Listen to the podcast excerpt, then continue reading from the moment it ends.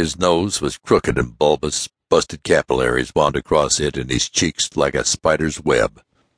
Jerry saw the cashier in his periphery, watching Jeffrey warily as she stepped toward the wall mounted phone.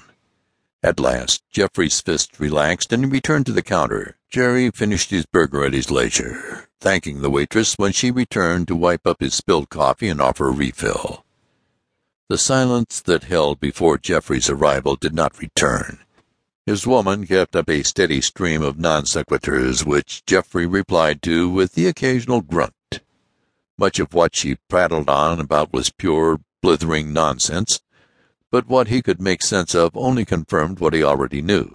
They were taking advantage of the first hot summer days to camp and fish the Grande Ronde River.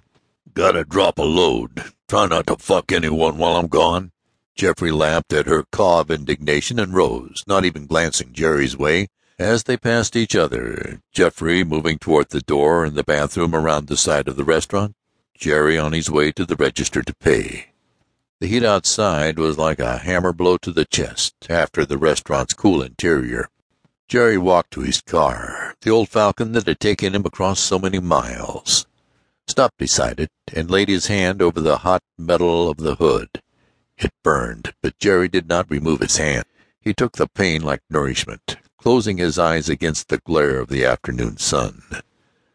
When he opened them again, the metal beneath his hand had changed, the faded and weathered blue now vibrant and glossy as it had been the day he bought it. Sitting in the passenger seat, smiling and beckoning him, was the love of his life, his Betty.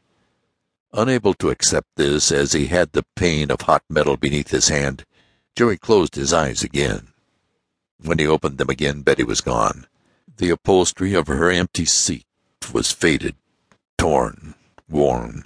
Cracks forked across the dashpad. The paint was faded and chipped. The Falcon's fresh off the lot days were well behind it, as were his, and Betty was no longer with him.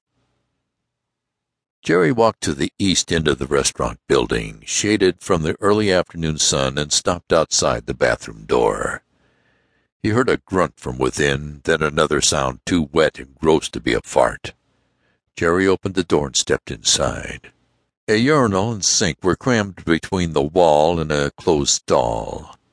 Jerry saw his face in a cracked mirror over the sink and quickly looked away. That you, Thundercunt?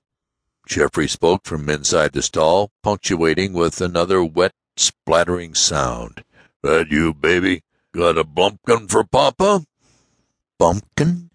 Jerry pulled the stall door open, drawing a straight razor from his back pocket as he stepped inside. What the fuck? Jeffrey shouted, more in surprise than anger, then grunted in pain when Jerry stomped on his foot, pinning it beneath his boot.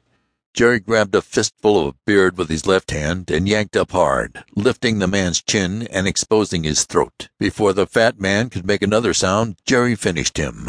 A single stroke opened the man's fat throat and the last of his breath whistled out through spraying blood.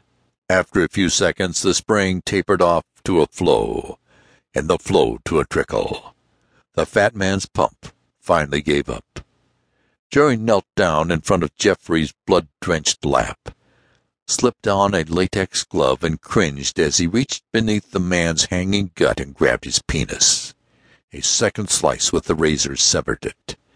Jerry dropped it between the man's thighs into the toilet bowl, rose to his feet with a cringe, and flushed. Jerry cleaned his razor in the sink, then walked to the Falcon. Eve was gone before Jeffrey was missed.